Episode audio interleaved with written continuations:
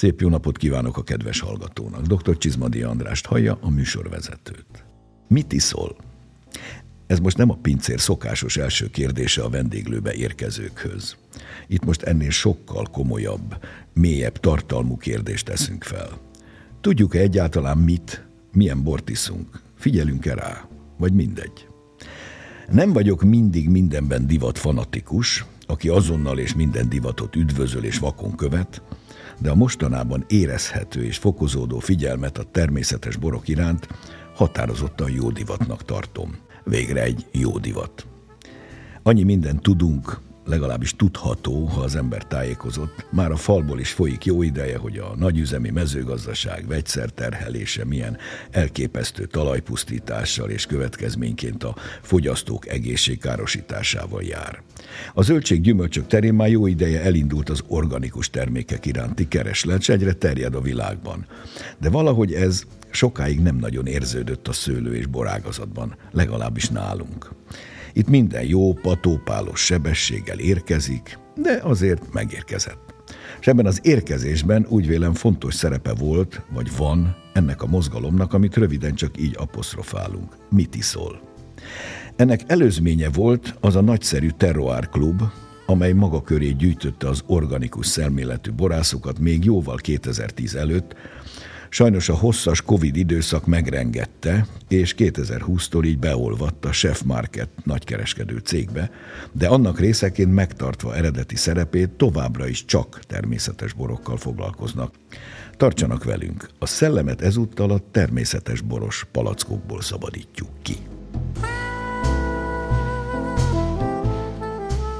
A mai adásunkban erről az irányzatról ennek lényegéről, hátteréről, jelenéről és jövőjéről beszélgetünk, ennek szellemi vezérével, akit itt köszöntök a stúdióban, Kató András borszakértő, a Mitiszol alapítója. András, először is beszéljünk a konvencionális szőlészetborászat lényegéről, csak azért, hogy jobban láthassuk a különbségeket. Nagyon kedves szellemi vezérnek tituláltál, ez valahogy így hát alakult az, az életben.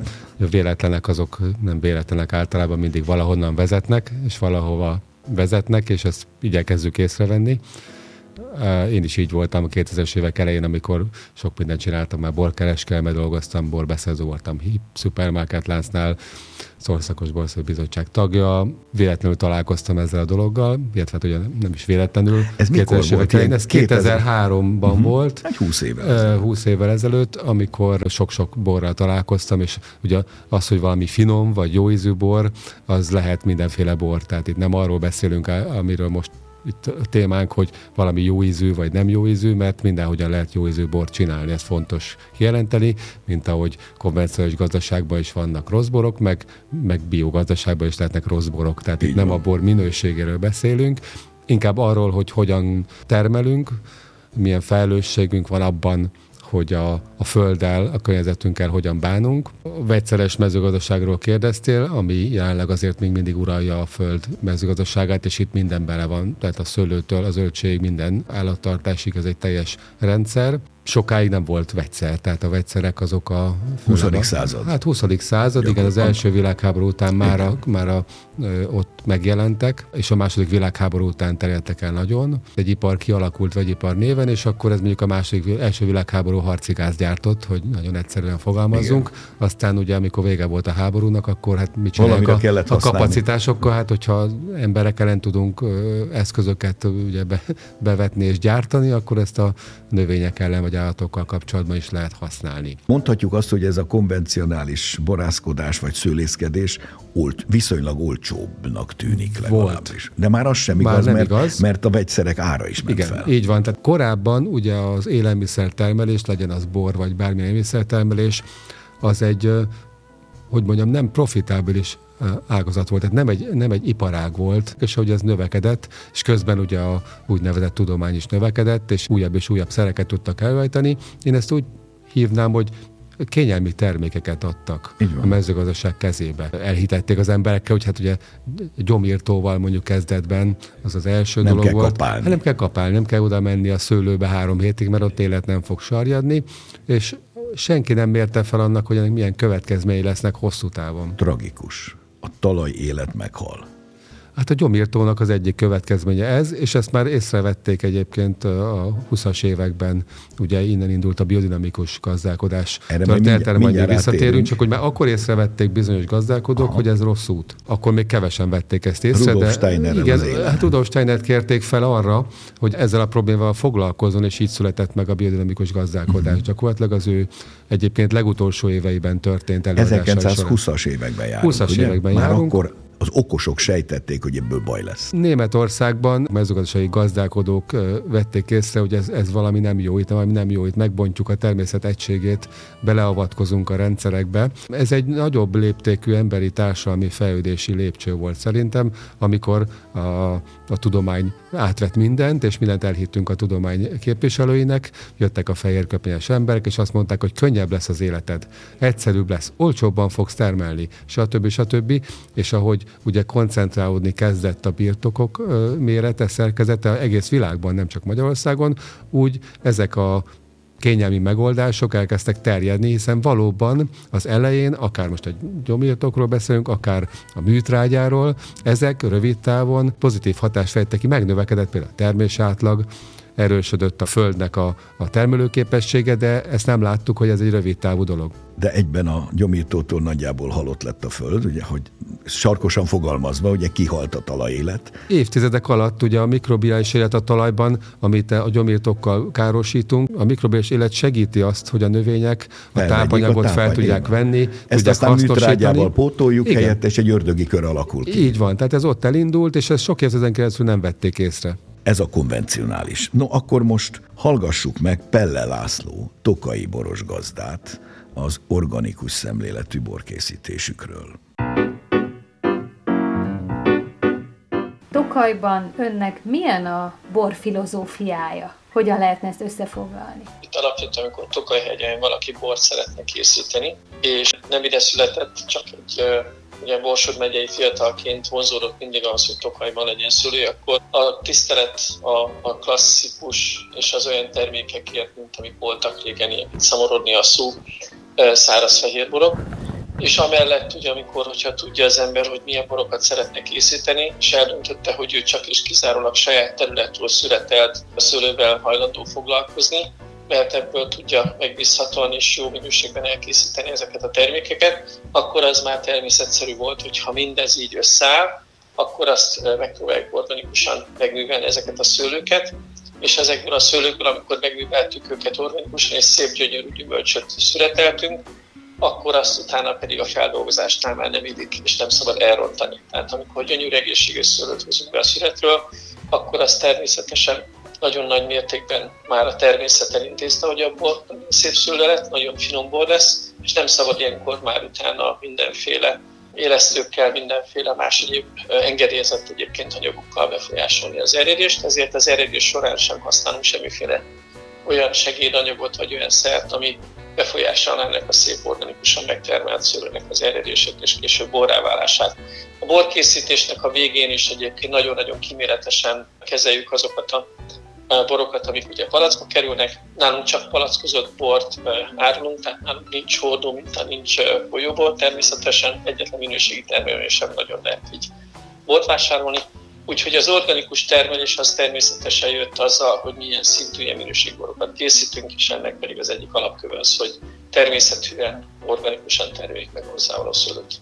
Hogy válik be az organikus borkészítés az eddigi gyakorlatban? Hát az organikus módon termelt szőlőnek teljesen más a, a, a művelés során az ellátása. Tehát itt ugye az organikus szerekkel hét naponta kell permeteznünk, ezekkel a szerekkel egyébként teljesen másként kell bánni, mint a, a reaktív szerekkel, azokkal a vegyszerekkel, amiket azért szórnak ki a szőlőre, mert már megbetegedett.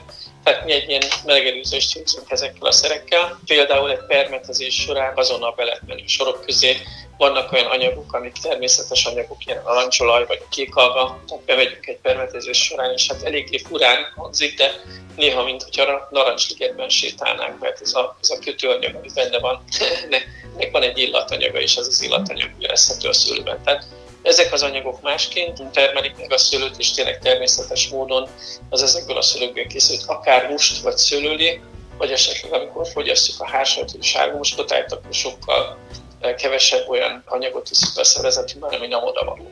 Tehát magas szőlőtermesztésben ez bevált nálunk, vannak évek, amikor egy kicsit nehezebb, ilyenek voltak a 10-es, a 14-es, a 22-es évjárat egyébként, amikor nagyon-nagyon nehéz volt megvédeni a szőlőt, és voltak veszteségei, de a normális hőmennyiség normálisan eloszlik a hőmennyiség, a csapadék mennyisége is nem egyszerűen eloszlik, akkor ezekkel a szerekkel biztonságosan és stabilan lehet védeni a szőlőt, és belőle aztán jó szőlőt, és utána bort készíteni.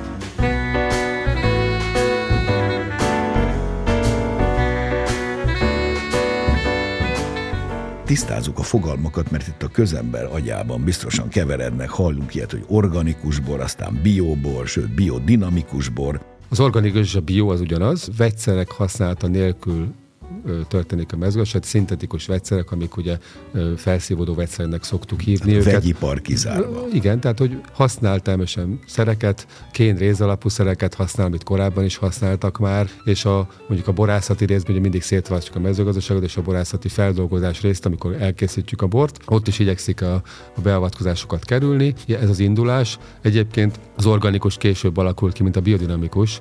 Ez egy érdekes történelmi dolog. Előbb volt a biodinamikus? Igen, előbb volt a biodinamikus, ez korábban nem volt, 12. századig ugye csak nem volt eleve egyszer, tehát eleve volt minden, ez volt a normális évezredeken keresztül így. Tehát az organikus ez, ez inkább a második világháború után alakult ki, amikor, amikor az is egy mozgalomá fejlődött, hogy akkor vegyszermentes gazdálkodás. Aztán van a biodinamikus, amiről már szót ejtettünk, ez az 1920-as évekre tehető, ez egyébként Rudolf Steiner nevéhez kötődik, aki polihisztor volt, sok mindennel év, foglalkozott. Igen. Őt kérték föl, hogy vizsgálja meg ennek a, szerepét, és ebben ő belement, és ezt valamilyen szellemtudományos alapokon előadta utána a százországi gazdáknak, akik őt felkérték erre. Itt született meg az úgynevezett biodinamikus gazdálkodás. Akkor most tisztázzuk, hogy miben más ez, mint a simán csak bio. Indőke nevéből szoktam mondani, a biodinamikus. Bio élet, a dinamikus az ugye dinamizálni, tehát az élet erősítéséről van szó. Biótól két fontosban különbözik. Az egyik az úgy a holdnaptár használata, tehát az, amit Mária Thun nevéhez szoktunk kötni, ő, ala, ő, ő írta ezt le a saját megfigyelés alapján, hogy ha bizonyos tevékenységeket bizonyos napokon, bizonyos holdalásokon végzünk, akkor más hatást fejt ki. Tehát magyarul figyelembe veszi a hold pillanatnyi állását a különböző műveletek végzéséhez. Sokaknak misztifikáltnak tűnhet, pedig ez igaz. Hát gondoljunk bele, hogy ha a hold az bizonyítottan az óceánok árapály jelenségéért felelős, ha azt meg tudja mozgatni, hogy ne hatna a növényekre is. Így van, a hold, mint kísérő bolygónk, kutatások szerint ugye a Földből szakadt ki, ezért is találunk rajta hasonló elemeket, mint a, mint a Földön, ezért akarják bányászni például a holdat mostanság. Hatása van ránk. Ezt Maria Thun figyelte meg, és ő írta le ezt a holdatát, és ez egy elfogadott rendszer, ezt használják, de ez a borászati műveletekben is van. Mikor fejtünk például, az, arra is van hatása, nem csak a mezőgazdasági tevékenységeknek a gyökér, levél, ugye virágnapok, stb. Ezeket használják, az egyik különbség a biodinamikában, a másik pedig az úgynevezett biodinamikus preparátumok használata. Tehát milyen ami, szereket készítenek a szőlő növényvédelemre? Igen, dinamizálásról van szó, az élet erősítéséről. Ez azt jelenti, hogy ezek a preparátumok, amiket Steiner leírt, ezeket arra használjuk, hogy a különböző, akár a kozmikus hatást, akár a földhatásait erősítsük a Erősítsük. növényben, és vannak úgynevezett komposztoltó preparátumok, amit a komposzt átalakításához használunk. De ezek mind természetes szerek, növény, Így van, tehát többnyire ugye, növényi szerek, áztatva, erjesztve, stb. Hát az a legegyszerűbb az a preparátum, amit uh-huh. ugye szarvban, tehén szarvban, tehéntrágyát beleteszünk és elássák földre, és az ugye a föld erejét hogy magába, és átalakul egy fermentációs folyamat során humusszá. Tehát amikor kiássák, utána fél év után, akkor nem is büdös semmi, tehát egy humusz lett, és ezt utána vízben feloldva, tehát fontos, hogy vízben dinamizálva a preparátumot kis mennyiségben, gyakorlatilag kipermezik a talajra. A talajra. Ezáltal, tehát a, igen, a humusz preparátumot a talajra, ez a egyik legfontosabb preparat, a másik a, a kvarcliszt preparátumot pedig a növényre permetezik, erősítve a fotoszintézis gyakorlatilag egyszerűen. Itt az el, alapelve az, hogy megzavartuk a növényeknek a sok-sok mindenféle beavatkozásunkkal a kapcsolódását, ugye egyrészt ugye a kozmoszos a nap energiához, másrészt pedig a földdel való kapcsolódását, és ez a kettőt erősítjük ezáltal. Helyreállítjuk tulajdonképpen. Ma már műholdak százai, ezrei vannak fönt a, az égben. Igen, igen, és ezekkel olyan rezgéseket hozunk létre, vagy a mobiltelefonhálózatokkal. Ezek amikkel, is hatnak a Ezek zavarjuk, tehát minden, minden rezgés, az élet egy rezgés, azt már ugye a modern tudom állapítottam, meg eljutottunk odáig, és ezért van most a biodinamikus gazdálkodásnak a felévelése, az a spiritualitás felívelésével össze, összhangba hozható, hogy eljutottunk odáig, hogy már nincs anyag. Tehát, hogy minden rezgés. Eljutottunk a legkisebb a molekuláig, ami már, ami már rezgésnek minősíthető. Tehát ezt próbáljuk erősíteni, visszaállítani azt, hogy a növények minél jobban tudják fölvenni ezeket a rezgéseket. Előnyei vannak nyilván, azt érezzük a természetes borkészítésnek. Mik az esetleges hátrányai? Sokkal drágább esetleg így módon a szőlő előállítás, vagy a bor előállítás? Egy fontos pont valamiről mindenképp beszélnék, ez a részfelhasználás. Ugye a biogazdálkodásban részkén alapú szerekkel, szerekkel dolgozik. A réz ugye azért felhalmozlik a talajban, tehát a réznek a felhasználásával kell vigyázni. Ez maga is tud, tud talajkárosítást okozni, és ezzel vigyázni kell, de hát ez messze-messze van még attól, amit a beszivágó vegyszerek okoznak a, a talajvízben, az ivóvízünkben, vagy éppen a talajunkban. Még egy fontos kérdés ide, hogy ez egy bizalmi kérdés, és a fogyasztó részéről is, hogy most tényleg elhiszi, hogy ez most így vagy úgy biomódon vagy biodinamikus módon született borról van szó. Ennek nyilván kontrollszervei vannak. A bióban is vannak ugye különböző certifikáló szervezetek, amik ellenőrzik a gazdálkodást. Ezeket a legegyszerűbb megtalálni, mondjuk egy boros címkére megnézzük, ami ellenőrzött gazdálkodásból származik, és a bort is végigvitték az ellenőrzésen. A borok címkén vagy hátcímkén egy az uniós csillagok egy levelet formázó zöld alapon fehér csillagosság, ez a bio ellenőrzés logója, tehát ezt minden fogyasztó is, igen, fontos Láthatja, a bizalmi és ez kérdés. Európai Uniós ez szabály, egy uniós szabály, igen, van. minden országban vannak egységes. ennek ellenőrzőszervezetei, de maga a logó az egységes az Európai Unióban ebből a szempontból, ezt lehet keresni a borok hátcímkén. Ahogy mondtam, ez még mindig nem arról hogy jó vagy rossz egy bor. Igen, ez, az, ez a gazdálkodásnak, a peccelmentes gazdálkodásnak a, a jele. A biodinamikusnál is több szervezet van, a legnagyobb, ami egész, aki, ami egész világon van, az a Demeter szervezet, a németországi központtal, ott pedig egy Demeter feliratot egy fogunk Demeter látni. feliratot Igen, látunk. az alapban narancsárga és fehér betűkkel Demeter, de ezt a címke dizájnban lehet használni különbözőképpen. A következőkben hallgassuk meg Susan Wassmant, aki született német, de itt él közöttünk a férjével együtt villányi boros gazdák, és biodinamikusan gazdálkodnak villányban. A férjem, Ralf, mint tínédzser, látta egy, egy műsor a, tévében, hogy hogyan lehet gyümölcsból bort készíteni, és akkor ő, mint tínédzser ezt kezdette, és ő inkább az északi részen nőtt fel Németországban, ahol nincs szőlő, és amikor megvolt az érettségi, akkor, akkor döntött, hogy ó, mégis szőlőbor készítést szeretne tanulni, és elment Geisenheimbe, és tanult szőlészkedés, borászkodás, és mint mint italtechnológiai mérnök végezte ott az iskolát, és akkor később mi is eh, találkoztunk, és én jogász voltam, de én sem találtam ilyen munkahelyet, és úgy döntöttünk, hogy hát próbálunk valamit együtt csinálni, és akkor véletlenül olvastam Hugh Johnson egy borkalauzban, hogy a legjobb portugízer a világon, hogy ez villánban termel.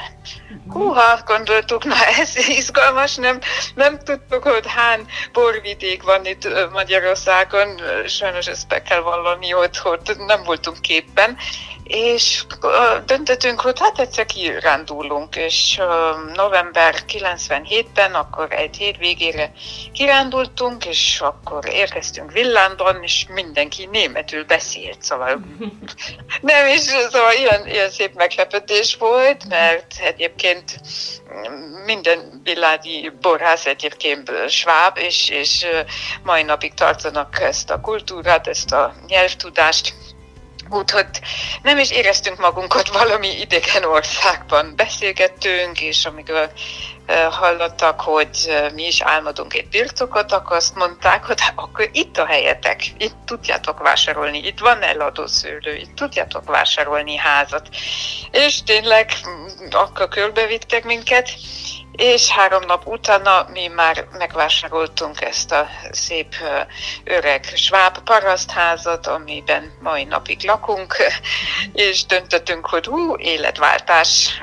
És hogy kezdtek el biodinamikusan szőlőt művelni és borokat készíteni? Mindenképpen bio módon kezdjük el, mert mindketten így gondolunk, hogy nem tudunk elképzelni valamit mérgezni, és mert mi művelünk a szőlőt, szóval a Ralfnak kell permetezni, ő, ő nem akkor ilyen szerekkel ott dolgozni, mert volt neki egy nagyon rossz tapasztalata is Németországban, amikor gyakorló volt egy szőlőbirtokon az egyetem előtt, és ott egyszer küldték permetezni, és akkor valami megcsípett, és valószínűleg már elkapta valami permetszer, legalább olyan brutális reakció volt, hogy, hogy kórházba kellett mennie. Ott már döntette ő, ilyen szerekkel továbbra nem fog dolgozni. Hogy a biodinamika még jobb, mint a sima bio, ezt is világos volt számunkra. Akkor még találkozni kellett valakivel, aki ismer valakit, aki csinálja ezeket a preparátumokat, mert enélkül nincs biodinamikus gazdálkodás, és ez csak 2007-ben, ha jól emlékszem, történt meg. és ezóta biodinamikusan művelünk a szőlőt. A villányiak nem néztek furcsán, elfogadták ezt? De néztek, néztek, hogy ez furcsa konkrét a, a, a direkt szomszédaink, ők, ők ezt nem kedveltek, hogy mit műveltünk mi, mert akkor még ez volt a szakás, hogy tényleg rotálva minden szőle, egy szál fű, nem szabad, ez, ez a 90-es években ez még így volt. Aki nem kapál, ahol fű, nő valami fűszál, vagy valami virág, ezt csak lusta kap, kapolni, kapálni, bocsánat, kapálni, és um, azt mondták, hát ez itt nem lehet, ezt Németországban esetleg csinálhattak, de, de itt ez nem fog működni. Tovább csináltuk, és hát mindig, mindig jó volt a termés, mindig egészséges szőlő volt, és a szomszédainknál nem mindig az volt, és akkor pár év utána akkor már kezdtettek kérdezni, hogy, hogy ez hogyan csináljuk, hogy mindig egészséges a szőlő. Hát akkor kezdtünk magyarázni, és néhányan átvettek is pár dolgot, nem teljesen átállták mióra, de, de valamit tanultak, vagy akartak is akkor tanulni tőlünk.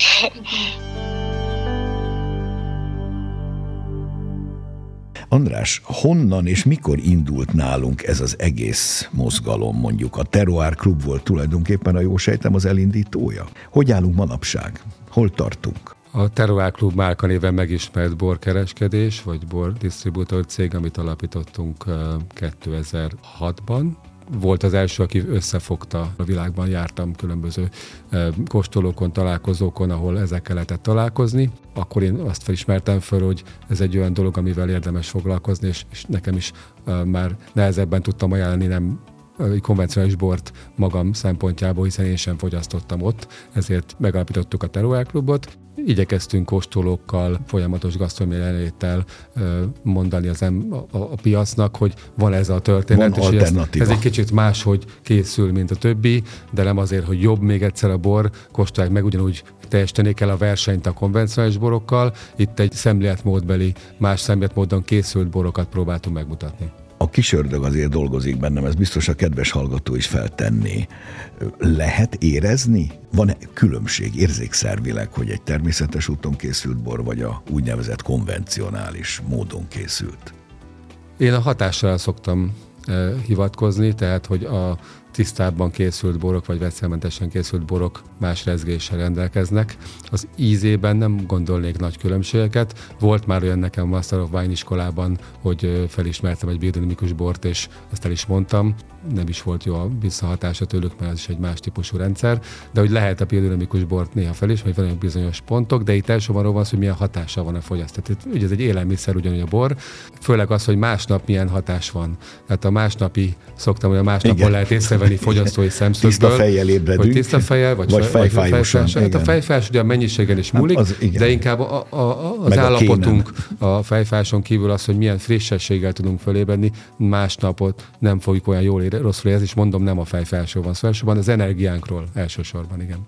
Hogy állunk manapság ezzel az egész természetes bor mozgalommal itthon? Előre haladt növekszik, a dolog? folyamatosan növekszik Igen. a termőtevetés, növekszik a gazda, ennek én örülök, ugye Ausztria előrébb tart nálunk, százalékban az által területekben, de ez folyamatos. Körülbelül tudunk többen nagyjáboli adatokat, hát vagy Magyarországon ez mondani? 3 százalék körül van a emlékeim szerint a, a, a certifikált terület. Nem, ez a, ez a hektár számban lehet nézni, hogy mennyi terület van ellenőrzés alatt. 3 százalék. Igen, ennél több van valószínűleg, ami nem minden certifikált, tehát nem mindenki, nem mindenki, nem mindenki a végig csinálja az ellenőrzést a területeinek. De úgy csinálja a bor, csak de sokan úgy csinálják, igen. arra, hogy végigvigye az hát sok oka van ennek, van, aki azt mondja, hogy miért kell nekem bizonyítani valamit, amit úgy is csinálok, mert ez belülről jön. Uh-huh, van, aki azt mondja, hogy hú, sok az adminisztráció, tehát itt azért több uh, ok van. Ausztriában ez már 9% körül van, tehát százalékosan Ausztriában a legtöbb egyébként százalékos. Hektárszámos sokkal több van Franciaországban van mennyiségben, de ha az, ja, összter, az összterület arányát nézzük, akkor Ausztria a leg, legmagasabb százalékon, de növekszik az egész világban, ez egy folyamatos növekedés,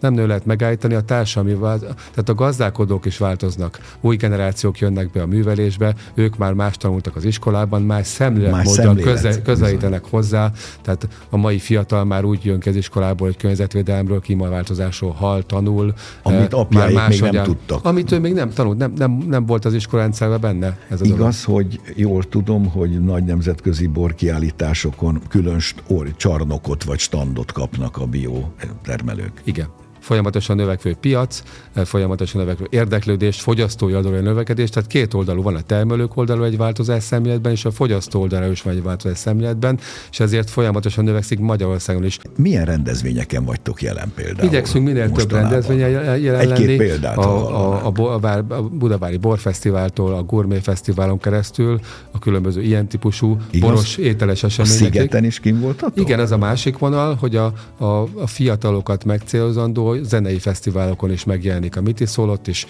lehet, elér, el lehet érni a dolgait, a Sziget Fesztivál, Sound Fesztiválon, ilyen hasonlókon, tehát hogy szélesítsük folyamatosan több ember találkozzon ezzel a gondolattal, ezért oda kell mennünk és meg kell mutatnunk és a dolgot. Láthatóan érdeklődnek? Tehát van Abszolút. kereslet egyre többen? Abszolút, növekszik az érdeklődés.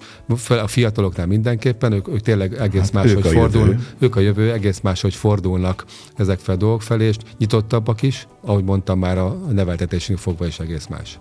Megköszönöm Kató Andrásnak a szíves közreműködést a mai adásunkban. Köszönöm a meghívást.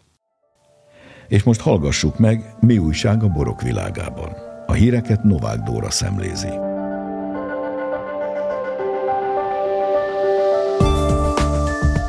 November 24-én 8. alkalommal kerül sor a French and French nemzetközi konferenciára és kóstoló napra. Az annak idején a Villányi borvidék összefogásának jeleként született programon a mediterrán életérzés, azaz Villány mellett Toszkána lesz a főszereplő, ahol minden jelentősebb európai és újvilági francia termelő régió bemutatkozhat a fajtát központba helyező szakmai eseményen. A tenger mélyén érleli borait a Van Sellers Co. pincészet, amely pár hónapja 102 palacknyi bort sűjesztett a tengerfenekének mélyére a Szájnizi kikötőben. A pincészet vezetője szerint a víz alatt tökéletes körülmények várják a palackokat az alacsony fények és a stabil hőmérsékletnek köszönhetően. Meglátásuk szerint a 12 méteres mélységben tapasztalható nyomás miatt extra lehetőség is rejlik a tenger mélyén, hiszen ez tulajdonképpen felgyorsítja a bor érését. Tokajt választotta a világ legjobb kiemelt települései közé az ENSZ turisztikai világszervezete. Az alapításának 950. évét ünneplő város öt földrész mintegy 260 településével versengve nyerte el a Best Tourism Villages of 2023 díjat. A rangos nemzetközi díj elismerése az eddigi felújításoknak, és mozgatórugója a további történelmi léptékű turisztikai fejlesztéseknek, melyek célja, hogy hazánk egyik legkedveltebb célpontjává váljon a világörökségi borvidék és a Tokai Aszú névadó települése.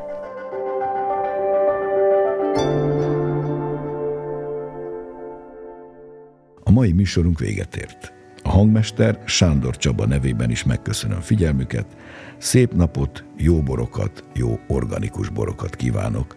Dr. Csizmadia Andrást hallották.